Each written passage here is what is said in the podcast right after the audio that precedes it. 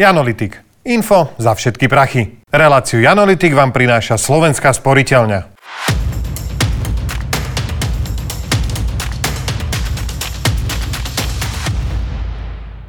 Tejto budove ako v slonovinovej veži sedia ľudia, ktorí majú vplyv na to, že nám stúpajú sadzby na hypotekárnych úveroch. Oni hovoria, že to robia preto, aby spomalili infláciu. Tá sa však napriek tomu blíži až k 15%. Robia to naozaj pre nás? A ako to vlastne celé funguje? V dnešnom analytikovi vám ukážeme pravdu. Matej, Európska banka sa tvári, že nám chce pomôcť, ale úroky na slovenských hypotékach už rok rastú a dnes sú už v okolí 4%. Hej?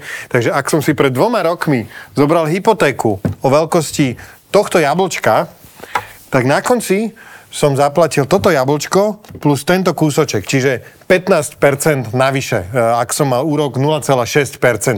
Ale ak by som si znova zobral úver vo veľkosti tohto jablčka teraz s úrokom 4%, dnes už zaplatím jedno celé jablčko a ešte takýto dielik navyše. Čiže 16% ďalšieho jablčka. Čiže 116% versus 15%. To je úplne šialené. Ako nám toto má pomôcť? Čo tá Európska banka nám rozpráva? Veď vôbec mi nepomáha. Ja by som ti na začiatok odpovedal iným grafom. Keď sa pozrieme na graf, priemerná sadzba na nové hypotéky a pozrieme sa na rok 2012 alebo skôr, vidíme, že tie nové hypotéky bežne išli na úrovni 5 až 7 Až potom, po tom roku 2012, po finančnej kríze, to začalo výrazne klesať. Mm. Bolo to kvôli tomu, že Európska centrálna banka začala s veľmi uvoľnenou menovou politikou a snažila sa podporiť infláciu, lebo bola veľmi nízka. Znižovala sadzby, začala tzv. kvantitatívne uvoľňovanie, čo znamená nákup cenných papierov a to vyústilo v to, že v koncom roka 2021 už priemerná sazba na nové hypotéky bola pod 1%. Hmm. No vtedy nám tá banka pomáhala. Teraz kde sme teraz? Ide len o to, že toto, čo teraz vidíme, je len normalizácia, čiže hmm. návrat tým bežným úrovniam. Toto prostredie, ktoré sme tu mali, nebolo bežné, ono bolo deformované a až teraz sa vraciame k tým bežným úrovniam. Čiže Centrálna banka cez to zvyšovanie sadzieb sa snaží pomôcť tej ekonomike tým, že sa snaží skrotiť infláciu. Mm. Čiže tým, že my platíme viacej, vlastne pomáhame skrotiť infláciu. No dobré, ako krotíme infláciu tak, že platíme viac? A prečo to máme robiť my? Však nech to robí banka alebo kto? A teda, ak máme problém s infláciou, ako máme v týchto mesiacoch, Centrálna banka spraví presný opak, čiže začne zvyšovať sadzby, utne kvantitatívne uvoľňovanie, tým pádom celý ten proces otočíš a infláciu spomalíš. To dobre, však ale tam je ešte mŕte iných faktorov, to nie len, že, že za koľko si môže firma požičiavať peniaze, do ceny chleba vstupuje aj nejaká že, uh, cena energii, ktorá je ovplyvnená vojnou, uh, cena múky, ktorá je ovplyvnená vojnou, keďže Ukrajina je obilnicou Európy Európy aj Afriky, cena práce, čo zase záleží od nejakej konkrétnej krajiny, lebo asi v Rumunsku robia za iné peniaze ako to na Slovensku, tak nie je to boj s veternými mlynmi, že viem ovplyvňovať jednu z týchto vecí a snažím sa tým ovplyvniť celú ekonomiku? To, čo si teraz vymenoval, je súhrn extrémnych faktorov, ktoré sú mimoriadne zriedkavé. Naozaj sa nám tu nahromadilo niečo, čo sme tu už veľmi dlho nemali, ale oni už postupne odznievajú a dostávajú sa do popredia také tie štandardné mm. vzťahy v ekonomike, že naozaj rast inflácie cez rast miest a podobne cez ten trh práce. A v tom prípade, keď je tá situácia štandardná, už sú tie nástroje funkčnejšie než teraz. Dobre, a naozaj potrebujeme, aby tá Európska centrálna banka do toho zasahovala? Nebolo by náhodou lepšie, keby sa na to proste vykašľala vykašľala a nechala tzv. laissez-faire. Mm-hmm každá relevantná centrálna banka z takých tých väčších krajín zasiahla, začala sprísňovať menovú politiku. Eurozóna, Spojené štáty, Veľká Británia, Švajčiarsko. Jedna jediná z tých veľkých krajín, ktorá nezasahovala, je Japonská centrálna mm. banka, ktorá stále tvrdí, že tá inflácia je spojená s tými ponukovými faktormi, čiže na strane energií mm. a, týchto zvýšených nákladov. A teda, že ak by zvýšila sadzby, tak by urobila viac škody než úžitku. Mm. No a ako im to ide v tom Japonsku? No, spravíme ti teraz rýchlo kurz do uh, ekonomię, mladý makroekonóm. Japonskej či všeobecne? Aj všeobecne. Výborne, a ukážeme si tri grafy z japonskej ekonomiky, ktoré ti vysvetlia, ako sa na to pozerá tá Dobre. japonská centrálna banka. Prvým grafom je japonská miera inflácie, kde vidíme, že za niekoľko mesiacov sa vyšplhala z 0,5% na necelé 4%, čo je v porovnaní s nami stále... To je nejaká jedna tretina, alebo... Jedna, áno, ešte, ešte menej, ale na japonské pomery je to teda relatívne dosť a ukazuje ti, že teda aj Japonsko má nejaké problémy s infláciou. Druhým grafom je cena energií pre spotrebiteľov, kde vidí, že aj spotrebitelia v Japonsku platia za energie oveľa viacej, cez petinu za elektrínu aj za plyn, takisto firmy sú zapojené do medzinárodných hodnotových reťazcov, čiže všetky tie faktory, ktoré sa týkajú nás, sa týkajú aj ich. Čiže tá ponuková inflácia zo strany výrobcov tam, tam naozaj je. Tretím grafom, ktorý ti ale ukáže a vysvetlí ten pohľad Japonskej centrálnej banky, sú mzdy. Ak sa pozrieš na raz miest, vidíš, že v Japonsku tie mzdy rastú pomerne jemným tempom, iba niekoľko percent nad nulou, v prípade úplne stagnujú. Čiže tá dopytová inflácia ťahaná práve tým, že spotrebitelia majú peniaze, je tam veľmi oslabená. U nás ako rastli tie mzdy? Ak sa pozrieme na Slovensko, posledné dostupné dáta sú z 3. kvartálu 22 a ten rast miest bol na úrovni skoro 10%. Aha, čiže tam akože je dôvod, aby tá banka centrálna s tým niečo robila, že Presne vidia, že toto je to, čo môžu ovplyvniť. Presne tak. Mzdy, mzdové očakávania, už len to, že čo čakáš, ako sa tá inflácia bude vyvíjať, už len to ťa motivuje si pýtať vyššie mzdy. Naša miera inflácie v eurozóne dvojciferná, na Slovensku viac než 15%, čiže ten obraz je tu úplne inak vyskladaný. No dobré, a čo mám teda ja robiť ako bežný človek, ktorý e, buď už som v čase refixu, alebo si idem zobrať novú hypotéku, že čo mám robiť teraz?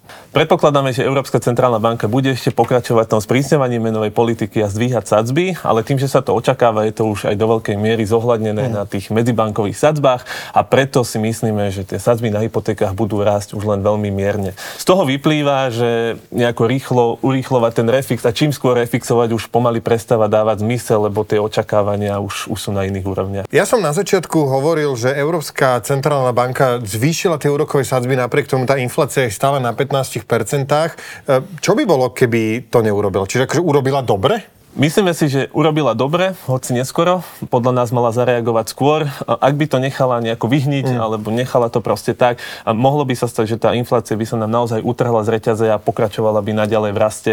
A pritom teraz už vidíme, že tie inflačné tlaky postupne zvolňujú. Fantastické. Ďakujeme ECB.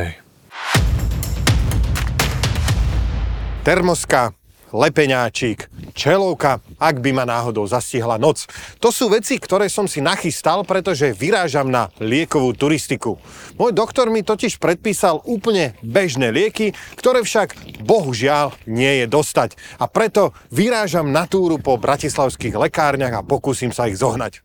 No a potom sa porozprávam so svojím ďalším hostom o tom, čo sa deje a prečo bohatý farmabiznis nevie zabezpečiť bežné lieky a dochádza k výpadkom. Našim hostom je Ondrej Sukeľ, prezident Slovenskej lekárnickej komory. Dobrý deň, vítam vás. Dobrý deň, ďakujem pekne. Na špeciálnej podstránke štátneho ústavu pre kontrolu liečiv sú v tomto momente desiatky liekov, ktoré majú prerušenú dodávku na Slovensko. To je nejaký že globálny problém? Máme sa báť? Majú tí ľudia začať panikáriť? Báť a panikáriť sa ešte netreba, ale áno, je to globálny problém, minimálne celoeurópsky, uh-huh. ktorý súvisí s viacerými faktormi a môžeme potvrdiť, že aj podľa prieskumu farmaceutického zväzu Európskej únie ani jedna z krajín Európskej únie nepotvrdila, že by nemala žiadne problémy. Teda vo všetkých krajinách sú nejaké problémy s dostupnosťou konkrétnych uh, liekov. Väčšinou sú to lieky, ktoré, väčšinou sa tie problémy kopírujú z jednej krajiny do druhej. Hm, čiže to nie je niekto, že u nás robí niečo zle? Nie, nie, nie, nie je to niečo, že by u nás niekto robil niečo zlé, hoci by to bolo oveľa jednoduchšie, keby to tak bolo, pretože by nám by sa ostatné krajiny hádam zbehli na pomoc, ale nie, je to problém, ktorý, ktorý je už takmer celosvetový. Uh-huh. A dobrá, čo sa teda deje? Prečo sa dejú tie výpadky? Je to kombinácia viacerých faktorov. Žiaden výrobca úplne explicitne nepovie, v čom má problém, ale tie problémy sú jednak surovinového charakteru, potom sú to problémy rozličných subdodávateľov. Treba povedať, že väčšina farmaceutickej výroby sa realizuje v azijských krajinách, teda hlavne India a Čína, teda sme dosť závislí od toho, čo sa vyprodukuje v týchto krajinách. Ďalej a oni robia také, že nechajú si to pre seba, že vám nepošleme, že my potrebujeme? Toto môže byť takisto jeden z dôvodov, ale na druhej strane aj tam je pokles výroby, ktorá, ktorý súvisí s vysokou cenou povedzme niektorých vstupov.